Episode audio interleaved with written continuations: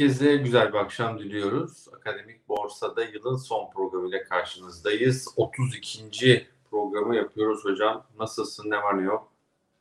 Teşekkür ederim Barış'cığım. Sağ olasın. İyi yayınlar diliyorum. Çok teşekkürler. Vallahi yılın artık böyle yorgunluğu üstümüze vurdu. Ee, Evet, valla çok benim için de inanılmaz yoğun bir yıldı. Senin için de öyleydi tabii. Sosyal medyadan da takip ediyorum. Konuşuyoruz da zaten. Vallahi aynı şekilde hocam bayağı bir e, yor- yorulduk hep birlikte. Güzel e, programlar yaptık hep birlikte. İnşallah 2024'e ilişkin planlarımız da var. Hepsini bir bir gerçekleştireceğiz. Allah sağlık sıhhat versin. Bir aksilik, bir krizimiz İnşallah. olmazsa İnşallah. inşallah yapalım. E, bu arada kış kampına ilişkin e, açıklamaları da yaptın. E, Çağlar tabii verme imkanı olur mu bilmiyorum ama laptopla mı nasıl? E, kış kampı duyurusunu bir kez daha buradan yapalım istersen hocam. Evet, evet. Eee, e, e, şimdi öncelikle e, ilk kış kampımız. Onun çok güzel bir heyecanı var ama fikir babası sensin biliyorsun. Hani bizim genellikle e, kamp e, yaptığımız dönemler işte bahar, e, ilkbahar ve sonbahar. Yani bugüne kadar hep böyle oldu. İlk defa e, sevgili Barış Esen ya bir de kış kampı e, yapalım dedi. Biz de, e, hakikaten araştırdık çünkü her zaman biliyorsunuz daha iyisini vermeye çalışıyoruz. Ve işte Kartepe'de 5 O, yıldızlı Green Park Otel'de hem oradaki ortamı e, böyle önceden gördük, e, oldukça da beğendik. Ha, baktık burada çok güzel bir e, kış kampı olur. E, bütün organizasyonu gerçekleştirdik ve sonunda da e, bir iki gün önce ilana çıktık. Ama e, özellikle e, tabii sezonu olması sebebiyle Eee, çok fazla, eee, kontenjan alamayacağız kış kampına. Ondan dolayı kış kampını düşünenlerin, eee, özellikle en kısa süre içerisinde Duygu Hanım'la iletişime geçmesi lazım. Sonra hakikaten, eee, mahcup oluyoruz. Son dakikaya özellikle, eee, çok fazla talep geliyor. Aaa, o zamana kadar da bizim de artık otelden yeni bir oda alma şansımız da olmuyor. Hele ki de şimdi tam da sezonu, eee, 8-11 Şubat arasında 3 gece 4 gün. Eee, içeriği gerçekten çok güzel, eee, donatılmış bir kış kampı yatırımcıları bekliyor olacak. Yani inşallah hem, eee, işte öğreteceğiz hem donanımlarını arttıracağız, niteliklerini geliştireceğiz yatırımcıların hem de çok eğlendireceğiz. Eğlenceli hem de, eee, bilgi dolu, sermaye piyasasının önemli isimlerinin de bizlerle beraber olduğu, eee, çok güzel bir kampı inşallah yatırımcılarla beraber yaşayacağız. 10 tane kamp yaptık bugüne kadar 4 yılda. Hepsi birbirinden güzel oldu ama kış kampı Hani dediğim gibi bir ilk olması sebebiyle hem, eee, heyecanlı hem de ben çok çok güzel olacağını, eee, düşünüyorum. Gelen katılımcılar kesinlikle pişman olmayacaklar. Valla 8-11 Şubat 4 gün dolu dolu bir kamp. Ee, fotoğrafta çok güzel Kartepe'nin o Green Park Otel'in arkada her yer Evet, bembeyaz. Valla e, çok güzel bir e, program bizi bekliyor. Yaz Kamp Klasik Kartepe'de e, Duygu Hanım'ın telefonunda 0539 825 93 26 buradan e, Du- Duygu Hanım'dan bilgi alabilirsiniz. Kış kampına ilişkin diyelim bekliyoruz. Burada hakikaten e, sınırlı katılımcı var. Onu bir kez daha ifade etmiş olalım. Şimdi hocam e, istersen Borsa İstanbul'la başlayalım. Biraz 2024'ü konuşacağız. Yarın zaten son gün. E, yarın hadi sayma. E, 2024 yılında nasıl bir borsa bekliyorsun? E, onunla başlayalım. Buyurun. Şimdi biliyorsun ekim'in başında, yani daha doğrusu 2023 yılından biraz bahsedip 2024 yılına geçiş yapsam daha iyi olacak. Eee, ilginç bir 2023 yılı, eee, geçe geçirdik. Oca eee, 2023 yılı ocak ayında, eee, endeks bir realizasyon sürecine girdi. Eee, belki o realizasyon bu kadar uzamayabilirdi ama, eee, şubat ayının başlarında biliyorsun hiç yaşamak istemediğimiz, inşallah, eee, bir daha başımıza gelmez, eee, kötü bir deprem, eee, Maalesef. deneyimi yaşadık ve onun sebebiyle de, eee, e realizasyon da biraz uzadı. Ekonomiye verdiği hasarlar hem, eee, psikolojik hasarlar, eee, unutulacak gibi değildi ve bir de seçim yılıydı aynı zamanda ve seçime kadar ocakla, eee, seçim tamamlanıncaya kadar neredeyse, eee, hakikaten bir alçalan trend içerisinde bir realizasyon. Devamındaysa, eee, müthiş bir rally yaşadık aslında. Yani neden müthiş? Aslında çok kısa süre içerisinde endeks %100'ün üzerinde prim yaptı, eee, ve endeks %100'ün üzerinde prim yaparken %100'den daha fazla prim yapan da bir sürü hisse senedi vardı. Ama ekim'in başından itibaren biz yeniden bir realizasyon süreci içerisine girdik ve tam 3 aydır, eee, iyi çalışan bir, eee, alçalan, kanal, hafif alçalan kanal içinde realizasyon sürecine devam ediyoruz. Ve yeni yıla da böyle giriyoruz bu arada. Hani yeni bir rekor görür müyüz, görmez miyiz diyorduk aralık ayın başında. Böyle bir sürpriz olabilir mi? Eee, tabii 8.000'in üzerine çıkıp, eee, geçme denemeleri olunca tabii ki acaba yeni bir rekor gelir mi heyecanını yaşadık ama 8.100 çok çetindi ceviz çıktı ve e endekste bir türlü 8.100'ün üstü geçilemedi. Tabii her zaman futbolda atamayana atarlar. Burada da işte yükselemeyen borsa düşer borsa versiyonu ve, eee, çok uğraşmasına rağmen 8.100 geçilemeyince de borsa, eee, düzeltme kanalı içerisinde bu sefer destek seviyesine doğru, aşağı seviyeye doğru yöneldi. Şimdi burada çok kritik seviye, eee, 7.500 seviyesiydi. Bu düzeltme boyunca daima 7.500 civarından geri döndük. Yani, işte, diyeceksiniz hocam ya 7.297'ye kadar sarktık. Sarktık ama hemen ertesi gün 1-2 gün sonra tekrar 7.500'ün üzerindeydik. Yani 7.500'ün altında 2 gün dahi kalıcılık görmedik kapatma anlamında. O yüzden de ben, eee, özellikle, eee, geçen hafta yayın yapamadık, eee, işlerimizin yoğunluğu yüzünden. Özellikle geçen hafta sosyal medyada hemen her paylaşımımda 7.500 çok kritik, 7.500'ün altına gelirsek, eee, ve üzerinde de, eee, altında da birkaç kapanış yaparsak, eee, muhtemelen 7.000 belki 7.000'in biraz altına doğru gideriz dedim ve, eee, 7.500'ün altına geldik. 7.202'lere kadar, eee, geriledik. Şimdi hâlâ kanalın içindeyiz ve bu kez 7.500'ün altındayız. Yeni yıla böyle giriyoruz. Kişisel fikrim yeni yılın başlarında bu kanalın, düzeltme kanalının bir süre daha devam edeceği yönünde. Çünkü biz muhtemelen düzeltme, eee, kanalının alt çizgisini de görme ihtimalimiz var. Yani bugün gelen tepkiye aldanılmasın. Bugün dikkat ederseniz, eee, zaten grafikte yansıtabiliyorum. İsterseniz Tabii, yansıtayım. tabii lütfen. Eee, Alalım hocam. çok çok daha iyi olur. Onun üzerinden anlatayım. Bakın düzeltme kanalı diye bahsettiğim 3 aydır devam eden 2 Tamam. mavi çizgi içinde bakın çok güzel çalışan bir kanal görüyoruz. Yani, eee, ve bunun da artık alt çizgisine doğru yönelmişiz. Evet, eee, işte, eee, 7.500 altında 3 kapanış yaptık.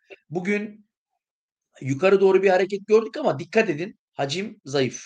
Hacmin zayıf olması açıkçası, eee, bizi yukarı götürme yönünde, hani, biraz soru işaretleri bırakıyor, eee, bende. O yüzden bence biz, eee, ocak ayı içerisinde de düzeltme kanalının içerisinde kalmaya devam edeceğiz. Kişisel fikrim bu.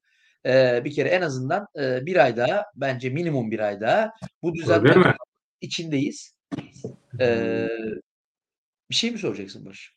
Yani o bu kanalın dışına çıkamaz mıyız hocam ocak ayı? Yani yeni yılla beraber bir yeni borsaya, eee, bir, eee, işte ilgi, yatırımcıların dönmesi, bir pozitif hava esmez mi sence ocak ayında?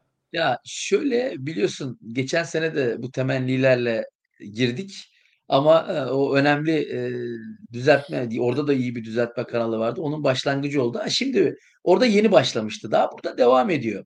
Şimdi 3 aydır devam ediyoruz ve kanalın alt çizgisindeyiz. Şimdi bana göre 7.500 seviyesi düzeltme kanalı boyunca dediğim gibi altında 2 kapanış bile yapmadık. İlk defa yaptık.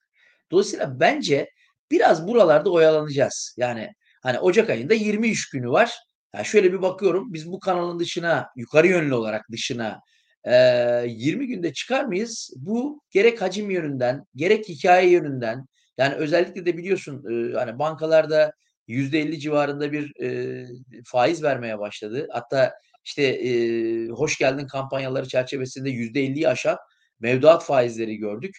Açıkçası bu biraz, eee, yatırımcıların kafasını bulandırıyor Barış'cığım. Yani çok net etki ettiğini söyleyemem ki ben zaten faiz artışlarının, eee, borsa üzerindeki etkisinin, eee, sınırlı olacağını düşünüyorum. Yani yüzde, eee, işte 50-55'ler dahi olsa buralarda biraz kafa karıştırabilir ama, eee, enflasyon hâlâ çok yüksek, gerçek enflasyon.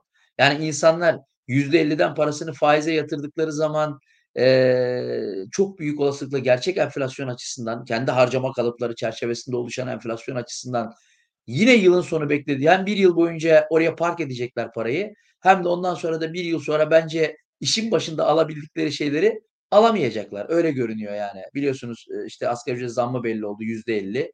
Memur zamları muhtemelen, eee, ya da çalışan zamları %50 civarında olacak. Eee, dolayısıyla da hani, faizler enflasyonun bu kadar yüksek olduğu ortamda, borsa üzerindeki etkisi bir miktar sınırlı kalacak ama bu aralar kafa karıştıran unsurlardan bir tanesi. O yüzden ben, hani, teknik olarak, ben ocak ayının, içinde pek bu kanalı yukarı kıracağımızı beklemiyorum. Yukarı kıracağımızı düşünmüyorum. İnşallah kırarız tabii. Bir borsacı olarak, iyi bir borsa yatırımcısı olarak ben de isterim, eee, biz bu kanalı yukarı kıralım ama, eee, benim kişisel görüşüm ocak ayında da, eee, bir süre böyleyiz. Hatta, eee, bana sorarsanız bugünkü hareket, eee, düşük hacimli, yukarı yönlü hareket her ne kadar kendimizi 5 günlük hareketli ortalamanın üstüne atmış olsak da bence, eee, yeterli bir hareket değil, güçlü bir hareket değil. Eee, bence çok dikkat edin. Eee, yarın, işte, eee, pazartesi, salı önümüzdeki günlerde 7.500 üzerinde yeniden bir kalıcılık olmayacak mı? Ona bakalım. Yani Peki. 7.500 üzerinde bir kalıcılık olmazsa döneriz. Önce 7.200'e devamında da 7.000'in biraz altına onu da nereden çıkarıyorum? Bakın mavi çizgi kanalın alt çizgisi, eee, nereye tekabül ediyor? Gördüğünüz gibi 6.900'e tekabül ediyor. O yüzden kanalın alt, ııı, çizgisine kadar yedi bin 6.900'lere kadar, eee, bir geri çekilme görme ihtimalimiz bence hâlâ, eee, masada. Bundan ne zaman vazgeçerim? 7.530'un üzerine geçerse endeks o zaman, eee, bir umudum olabilir ama geçmediği sürece 7.530'un üzerine, eee, ben, eee, aşağıyı hâlâ, aaa, 7.000, 6.900 o bölgelerin test edilme olasılığının varlığına, Peki. inanıyorum. Benim fikrimi değiştirecek tek şey 7.500 üstüne hacimli bir geçiş. Bunu görmemiz lazım. Eee, ama hâlâ kanal içinde oluyoruz ama bir umut olabilir. Yani o kanalın kırılacağına dair bir umut, ııı, söz konusu olabilir. Hani, hemen yılın başıyla beraber, eee, böyle topyekün, eee, bir ralli beklemiyorum ama net söyleyeyim, ben endekste bir ralli daha bekliyorum. Hani, bunu yılın başında hemen bekliyorum. Yani o soruna, eee, istinaden söylüyorum. Yılın başında olabilir mi böyle güzel pozitif bir hava Hı hı. esebilir mi? Eee, ben buradaki düzeltme kanalı, eee, nizami olarak istenildiği gibi yani yüksek hacimle, filtre kuralı dikkate alınarak buradaki kanal yukarı kırıldığında endekste bir ralli daha olacağına inanıyorum. Ama kanal kırılmadan bu olmayacak tabii ki. Ya, kanal kırıldıktan sonra, kanalın gerçekten kırıldığına emin olacağız. Ondan sonra bir ralli daha var ama bakın bunu, eee, öyle kolay kolay söylemem. Bana göre öyle bir ralli olursa da bu son ralli olacak. Onu da söyleyeyim. Yani ana Nasıl trend yani? nezdindeki son bir eee, Neden? göreceğiz. O o rallide bizi belki de endeksin fiyat kazanç oranının 10 olduğu, 10 olacağı seviyelere kadar götürecek çok büyük olasılıkla. Orta vadeli kafamdan geçen, eee, şeyler bunlar. Yani kısa vadede Hocam hâlâ yabancı yabancı gelirse yabancı Evet. gelirse, eee, son ralli mi olur? Niye, eee, hani, öyle öyle son ralli dedin? Mesela ne zaman bu bekliyorsun? Şimdi bak, fiyat kazanç oranının 10 olduğu yani Türkiye'nin 40 yıllık ortalamalarını 40 yıllık ortalaması 10 fiyat kazanç oranı ortalaması BIST 100'de. Hı hı. Buraya çekerse endeksi zaten yabancının gelişi çekebilir. Yerli kendi imkânlarıyla bunu oraya götüremez. Neden? Çünkü, eee, bakın, eee, şu anda biz, aaa, 6.000'li fiyatlardan bahsediyoruz ya da 7.000, eee, 7.000-7.500 aralığındayız şu anda. Belki belki 6.900'lere gelebiliriz. Kesin değil ama var öyle bir ihtimal. Şimdi buralardan, eee, 10 FK'ya tekabül etmesi için 12.000-13.000'e gitmesi lazım endeksin. Bunu da götürübe götürebilecek güç, eee, yabancıların, eee, gelişi. Ama, yabancılar gelirse, şimdi yabancılar hangi şartlarda gelir? Bu döviz kurundan gelir mi? Yani, ya da geleceklerse, bak CDS primleri bu kadar düşmesine rağmen ya da, işte, Mehmet Şimşek, eee, politikalarında geri adım atmamasına rağmen, Merkez Bankası'nda işlerin bir nebze olsun daha iyi gitmesine rağmen, eee, yabancı ilgisi hissediyoruz ama, eee, dikkat edin bu, uuu, yabancı ilgisi borsayı yukarı taşımaya yetmiyor. Daha fazlası gerekiyor. Eee, Geçen hafta da almışlar. yabancı Çok değil Nasıl? ama, eee, geçen hafta da bir yabancının alışı var. 150-200 milyona Evet. yakın. Eee, Evet. ama tabii borsa tamamen içsel dinamiklerle hareket ediyor bu ara. Aynen. Bir de şöyle Barış'cığım, sanki yabancı alışları biraz daha borsayı harekete geçirmeye yönelik olmaktan ziyade yerli tarafında gelen satışları karşılamaya yönelik. O yüzden gitmiyor zaten. Yani aktif tarafta yerliler var. Şimdi aktif tarafta yabancılar olsa yabancı 140 milyon dolar var. hocam. 140 Efendim? milyon dolar almışlar geçen hafta. Tabii tabii. Yani şöyle diyorum ama bir de hani gelen satışları karşılama yani yerliler satmaya kalktığında yabancılar bu satışları karşılıyor. Bu orta vadeli iyi bir şey. Hani zaten bir tane daha ralli olabilir, iyi bir ralli olabilir ama bu son ralli olur. Eee, düşüncemin arkasında yatan şey bu seviyelerden. Yani endeks düştükçe yabancıların girme iştahının, eee, artması ama işte hani hareketin başlaması Ocak olur mu? İşte ondan emin değilim. Yani bu Hımm. düzeltme, eee, bir kere bence Ocak'ta biz bu kanal içerisinde olacağız. Muhtemelen Ocak'ta seninle 4 program daha yapacağız. Yani İnşallah. inşallah yanılırım bu arada. Hani, eee, borsacı olarak yanılmayı da isterim, hani. Ama benim fikrim biz eee, seninle yayın yaparken, 4 tane yayın yaparken muhtemelen hâlâ, eee, bu alçalan kanalın içerisindeki, eee, fiyatları konuşacağız. Yoksa dediğim gibi benim de beklentimin dışında bir şey olur. Yani sürpriz olur benim için işin açıkçası. O çünkü orta vadeli o beklentim olumlu ama henüz daha, eee, ralli için, eee, yani gereken, eee, şartlar, hani, bence oluşmadı henüz. Eee, öyle bakmamız lazım. O yüzden bence, eee, yatırımcılar endekse kısa vade için bakarken satış baskısına biraz hazırlıklı olmalı, temkinli olmalı, tedbirli olmalı ama özellikle uzun vadeciyse, orta uzun vadeli yatırımlar peşindeyse endeksin zaten bir hareket olma olasılığı, bir hareketi daha yukarı yönlü bir hareket olma olasılığı daha var. Eee, işte oralarda, eee, oralara, eee, daha iyi maliyetlerle girebilmek adına özellikle bu düzeltme kanalının alt seviyelerinden yani 7.000'e yakın seviyelerinden aralığı da söyleyeyim. Bence 7.200-6.800 aralığı bak bu aralıkta maliyetlenenlerin ben orta uzun vadede çok güleceklerini düşünüyorum yani. Çok, gerçekten, eee, bunun olumlu sonuçlarını göreceklerini düşünüyorum. Eee, 7.200-6.800 arası maliyetlenme söz konusu olursa. Tabii inşallah, hani, borsa da buna imkân, eee, verirse. Göreceğiz. İşte kısa vadeli de dediğim gibi 7.450 ve 7.530'a dikkat etsinler. Bunlar kritik ya. Buralardan geri dönüş olursa endeks düşmeye devam edecek demektir. Peki, biraz izleyicilerimizin soruları ve mesajlarına bakalım. Canlı yayındayız. Profesör Doktor Yusuf Kaderli bu hafta sevgili Çağlar'ın talebiyle yayınımızı 10'da yaptık. Evet, biraz 1 saat gecikmeli karşınızdayız. Çağlar Bey öyle istedi. Efendim, normalde 9'da biliyorsunuz karşınızda oluyoruz. Eee, abone değilseniz abone olmanızı rica ediyorum. Eee, sevgili, eee, Yusuf Kaderli devam ederken programımıza sevgili hocamla, eee, sorularınızı da ekrana yansıtabiliyorum. Eğer aboneyseniz, eee, ücretsiz bir şekilde biliyorsunuz abone olabilirsiniz. Şöyle biraz, ııı, mesajlara bakalım, izleyicilerimizden gelen mesajlara canlı yayında. Eee, mesela Mustafa Balcı Bey, "Hareket seçimlerden sonra olabilir mi?" demiş. Eee, yani iyi hareket acaba seçimlerden sonra mı bekleniyor yoksa öncesi mi? Bir ralli Ne bekler? Yani, eee, yani şöyle, şöyle olabilir, böyle bir hikâye yazacak olursak. Eee, şimdi, ııı seçimden sonra birçok ekonomist şöyle dinliyorum ben bütün, aynı zamanda ekonomi kanallarını da dinliyorum, okuyorum da. Birçok ekonomist, hani, seçimden sonra döviz kuru üzerinde uzun süredir devam eden baskının bir bir miktar gevşetilebileceği yönünde fikirler üretiyor. Ben de kısmen buna katılıyorum bu arada. Hani, seçim sonrası, eee, döviz tarafında, eee, baskı bir miktar daha rahatlatılabilir, ortadan kaldırılabilir. Eee, çünkü, eee, işin bir boyutu enflasyonken bir boyutu büyüme. Büyüme de, işte, ihracatın, eee, merkezine konuyor ya da merkeze ihracatçılar konulmuş, ihracat konulmuş ama ihracatçıların da memnun olduğu bir kur seviyesinde değiliz. Yabancıların, işte, eee, buraya para getirmesi için istedikleri kur seviyesinde değiliz. Yani buraya yabancı girişi için gereken kur seviyesi de bu değil. İhracatçıların memnun olacağı kur seviyesi de bu değil.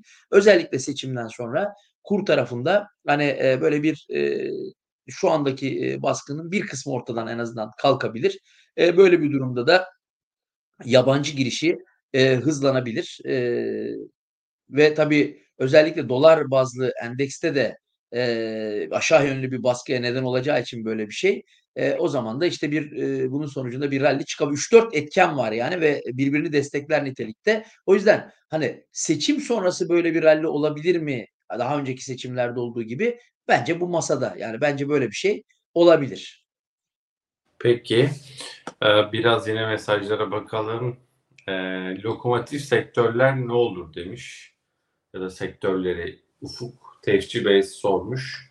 Hisse değil de sektör, eee, değerli hocam Tabii, sektör bazında konuşabiliriz. Eee, ben, eee, seçim sonrası özellikle kentsel dönüşüm, eee, konularına çok ciddi ağırlık verileceği konusunda zaten bunu aynı zamanda, hani, hükümetteki yetkililer de söylüyor. Orta vadeli programda da böyle bir şey gördük. O yüzden ben, eee, biraz böyle inşaat sektörü, inşaat sektörünü destekleyen hemen hemen, eee, tüm sektörlerin 2024 yılında canlı olmaya devam edeceği, eee, kanaatindeyim. Tabii bu arada en büyük biliyorsun, eee, şikâyetlerden bir tanesi artık, eee, herhangi bir, eee, kamu kurumunun en üst noktasında çalışıyor bile olsanız karı koca mesela, eee, üniversitede en üst nokta neresi? Profesörlük. Karı koca 2 profesör olsanız, yargıda karı koca 2 tane kıdemli hâkim bile olsanız, eee, bugün gidip, eee, böyle, eee, kaliteli bir evi, orta kalite bir evi hatta bırakın kaliteli demeyeyim ama orta kalite, eee, bir evi, eee, kredi yoluyla satın alma şansınız ortadan, eee, kalktı. Eee, dolayısıyla burada buna yönelik, hani, o ilk defa ev alacaklar vs. buna yönelik bir çalışma arka planda yürütülüyordu zaten. Eee, Hımm. belki buna yönelik sonuçlar da çıkabilir kentsel dönüşümle beraber. Tüm bunlar biraz inşaat ve inşaatı destekleyen, yani olayı sadece inşaat, demir, çelik, çimento gözüyle bakmasınlar. Eee, işte bunun seramiği var, boyası var, yani bütün bir inşaat sektörünü destekleyen hemen hemen, eee, tüm şirketlerin, eee, böyle bir durum karşısında, yani yerel seçimlerden sonra, eee, hareketli görme, eee, şansımız var. Bir tarafa bunları koyabiliriz. Diğer tarafta özellikle bu düzeltme sırasında birçok enerji şirketi özellikle düzeltmeden önce endeks yukarı giderken endeks üstü getiri sağladığı için çok sert geri geldiler. Eee, neredeyse tamamına yakını yarı yarıya geriledi. Eee, o yüzden, eee, bence olası bir rallide, eee, bunların yeniden, eee, yukarı yönlü, eee, sert hareketler yapma olasılığı var. Enerji üretim, enerji dağıtım, eee, bence bu işin içerisine sokulabilir. Eee, ulaştırma sektörü bana göre canlılığını devam ettirecek 2024 yılında da. Eee, o yüzden ulaştırma sektörünün de ben gene ön plana çıkma olasılığını kuvvetli görüyorum. Eee Bu arada enflasyon muhasebesi geliyor biliyorsunuz. Enflasyon muhasebesiyle, eee, alakalı, hani, eee, gelişmeler bazı şirketlere olumsuz yarayacakken bazı şirketlere çok olumlu yarayacak. Eee, o yüzden orada, eee, birtakım şirketler, eee, çok fazla, eee, ucuz görüneceği için, eee, yine bir hikâye başlatma ihtimali var. Eee, o yüzden enflasyon muhasebesinin hangi sektörlere, eee, daha çok yarayacağı, hangi sektörlere yaramayacağı, eee, biraz, eee, bunlara da bakmak lazım. Özellikle ve özellikle duran varlıkları çok fazla olan ve bunları uzun süredir yeniden değerlemeye tabi tutmamış olan tüm şirketlerde biz, eee, değer patlamaları göreceğiz yani. Eee, işte bunların hepsini, eee, dipnotlar, faaliyet raporları incelenerek ortaya çıkarılabilir. Eee, biz de inşallah önümüzdeki programlardan birinde çünkü enflasyon muhasebesi 2023 yılının sonundan itibaren, eee, uygulanacak ama biz bunun yansımalarını 2024 ilk çeyrekte göreceğiz. O yüzden 2024 ilk çeyrek gelmeden hangi şirketler üzerinde ne gibi etkiler yaratabilir bu enflasyon muhasebesi, onu da bir başka programımızda, eee, konuşuruz ayrıca. Peki, biraz sohbet, yine edelim değerli izleyicilerimizle. Canlı yayındayız. Profesör Doktor Yusuf Kaderli ile soru ve mesajlarınızı almaya devam ediyoruz. Mus Murat Kul Haber demiş ki hocam premium finans kamp tarihleri bir program yaptı mı? Premium finans kamp tarihini bekliyorduk. Klasik finans kamp tarihi açıklandı. Bir kez daha tekrarlayalım. Tabii kıştayız. Kış kampı bekleniyordu. Eee, herkes soruyordu. Bu kış kampının tarihi belli oldu. Sevgili Çağlar ekrana getirecektir. Yeri ve tarihi belli oldu. Eee, Kartepe'deyiz. Eee, efendim, eee, Green Park Otel'de 8-11 Şubat tarihlerinde, eee, ve finans kampın ilk kış kampı. Yerler sınırlı. Telefon numaramız ekranda 0539 825 93 26. Bu numaradan bilgi alabilirsiniz. Zorunlu modüller ve seçimli modüller ders isimleri de yine bu duyuruda var. Yusuf Hoca'nın bizim sosyal medya hesaplarımızda hem benim hem Yusuf Hoca'nın Twitter hesabında zaten bu paylaşımları da görebilirsiniz. burada, hani, eee, çok, eee, büyük ricamız, yani diğer kamplarda biliyorsunuz 170 kişi oluyorduk, 180 kişi oluyorduk. Eee, bizim ekiple beraber 200 kişiyi zorluyorduk. Bu kamp böyle bir kamp olmayacak böyle. Daha çok işte, eee, 80-100 kişinin olduğu, böyle daha butik bir, kamp konumunda olacak. Dediğim gibi sezonunda aldığımız için oda sayımız, oldukça az. O nedenle de, hani, dediğim gibi düşünenlerin özellikle, burada, hani, en azından Duygu'yla irtibata geçip, hani, eee, kesin katılacak katılacaklarına dair, eee, birtakım, eee, en azından görüşmeler yapmasını biz özellikle rica ediyoruz. Şimdi arkadaşımızın sorusuna gelelim. Premium taraf bu klasik. Heh. bununla ilgili bir açıklama yapayım öncelikle. Finans kampa ilk defa gelecekler lütfen klasiğe gelsinler önce. Premium'a gelmesinler. Yani Hımm. premium'u biraz daha çıkarma nedenimiz bizim, eee, hemen hemen her yıl, eee, işte, yaptığımız klasik kamplar var. İçeriği çok güzel. Kartepe de onlardan bir tanesi olacak aynı geçtiğimiz gibi. Eee, premium koyma, eee, sebebimiz, eee, yani borsa bir okyanus, bir derya, eee, ve premium tarafında, eee, ders sayısı biraz daha az, eee, ders saatleri sayısı biraz daha fazla.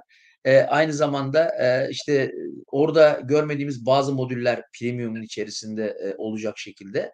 Özellikle de, hani, eee, borsa açıkken, eee, işte, eee, derslerin yapılması, endeks canlıyken, eee, derslerin yapılması bazen borsa kapalıyken yapılmasına göre daha büyük önem arz ediyor. Buna yönelik bir şeyler, düşünüyoruz. Birbirimize daha çok zaman ayırabileceğimiz bir kamp tasarlıyoruz. Premium premium tarafı hakikaten birçok açıdan premium, eee, zaten ama klasiğe gelenler öncelikli olarak ple premiu premium'u tercih etsinler. Yani, eee, ilk defa gelecek olanlar önce klasiğe, premium'a gelecek olanların da bir klasik geçmişi bence olsun derim ben.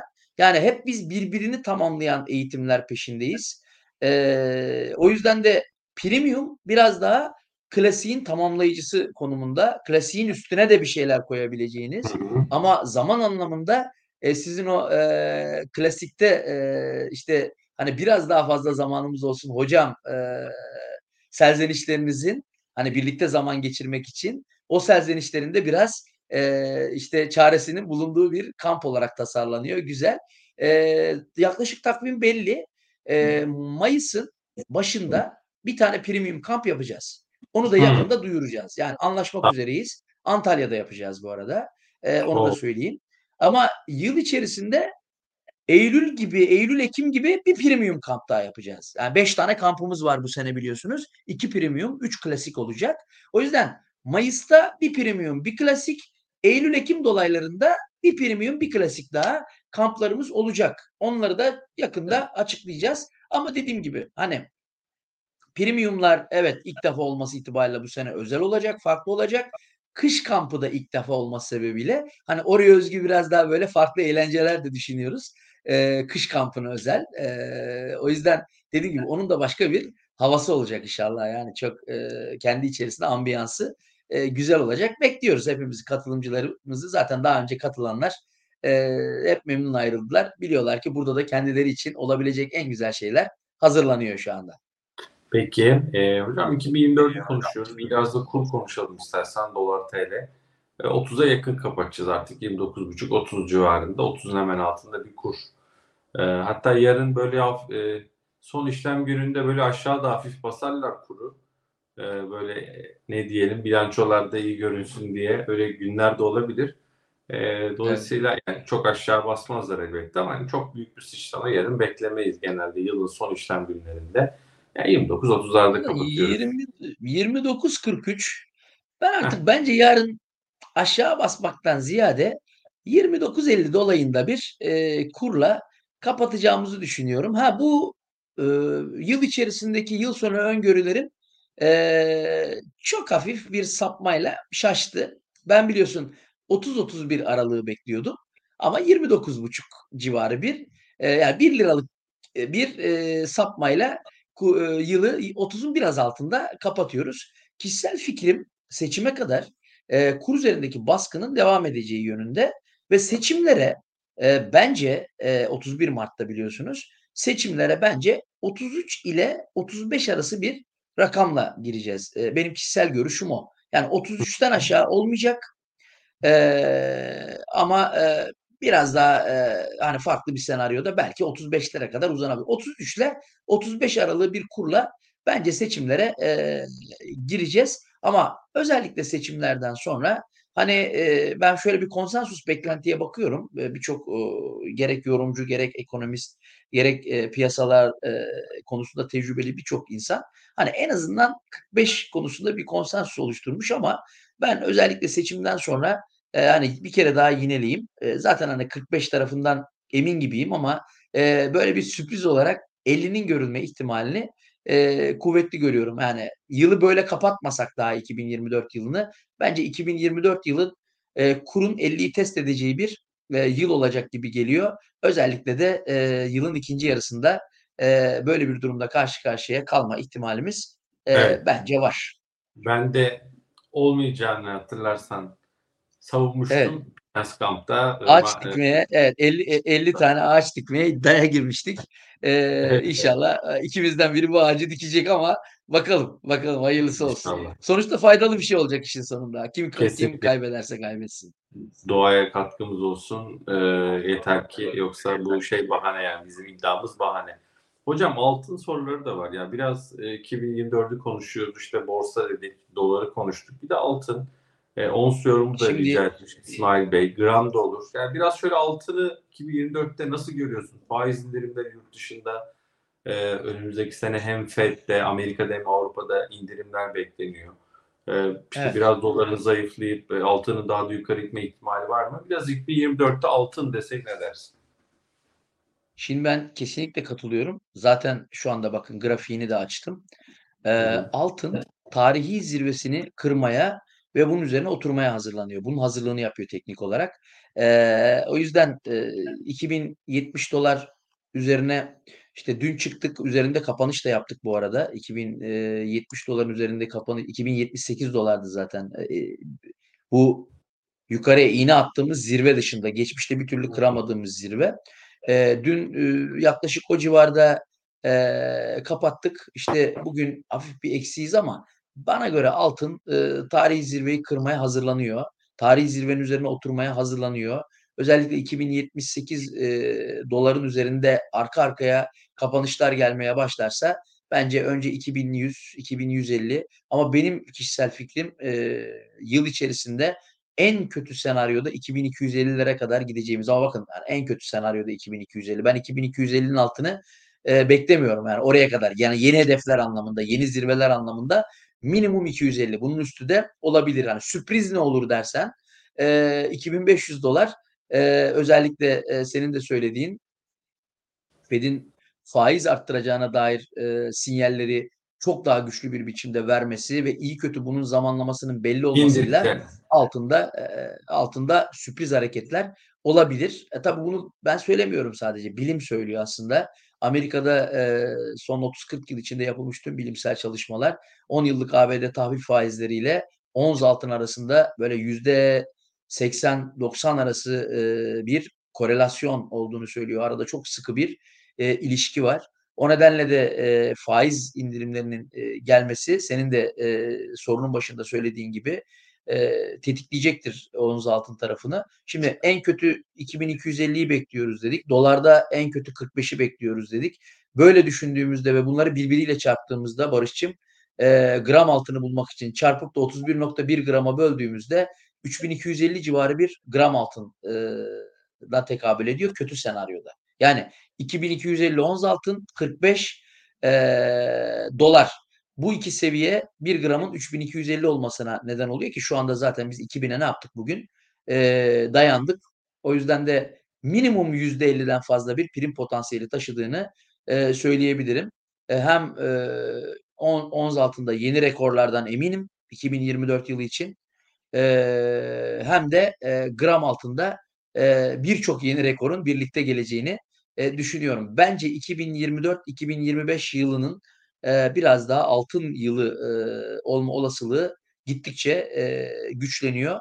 Bunu 2078 üzeri kapanışlardan sonra gelebilecek yukarı yönlü sert hareketlerde daha iyi e, yaşayacağız. Ama bunun hazırlığı e, var gibi. 2024'de Peki. güçlü bir e, altın göreceğiz. Özellikle de ikinci yarıdan itibaren.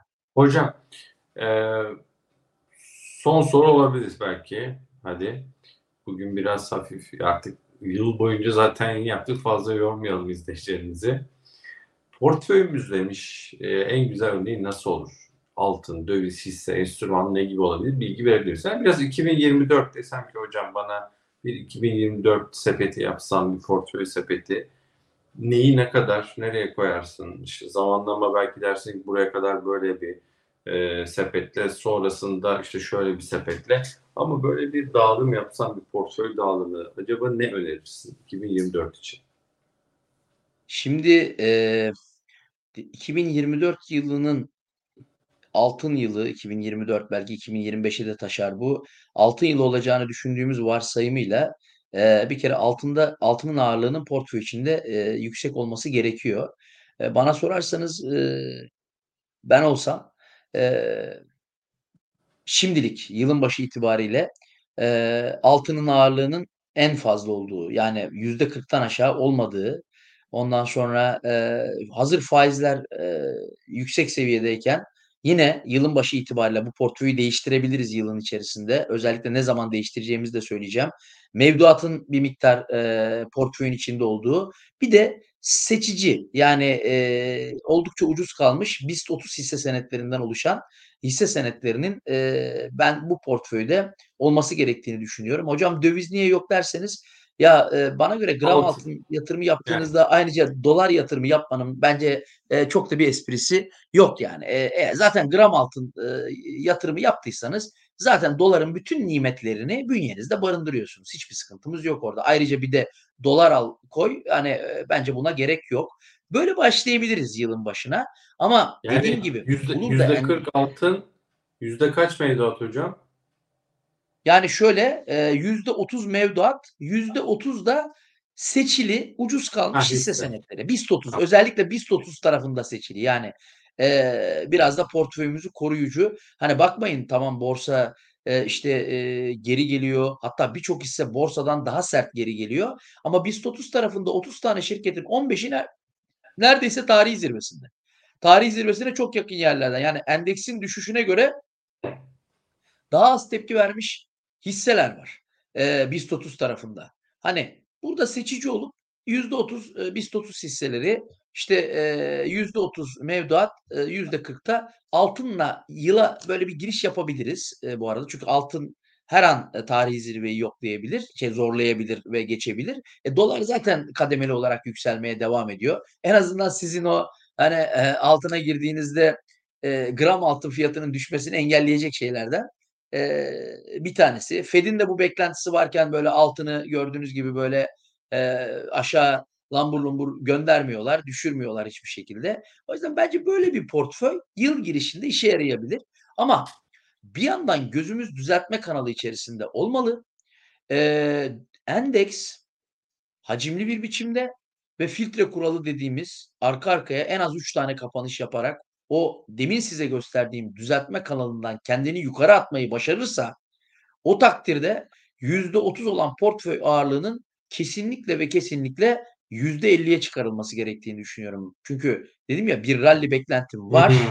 ee, bu durumda e, endeks e, hisse senetlerinin %50 altının bence gene %40 olarak kalması e, manevra kabiliyeti içinde mevduatın yüzde on olarak e, portföy içerisinde devam etmesi gerektiği kanaatindeyim. Özellikle o e, düzeltme kanalından endeks kendini kurtardıktan sonra ama kurtarıncaya kadar az önce bahsettiğim birinci tip portföyle e, yola devam edilebilir.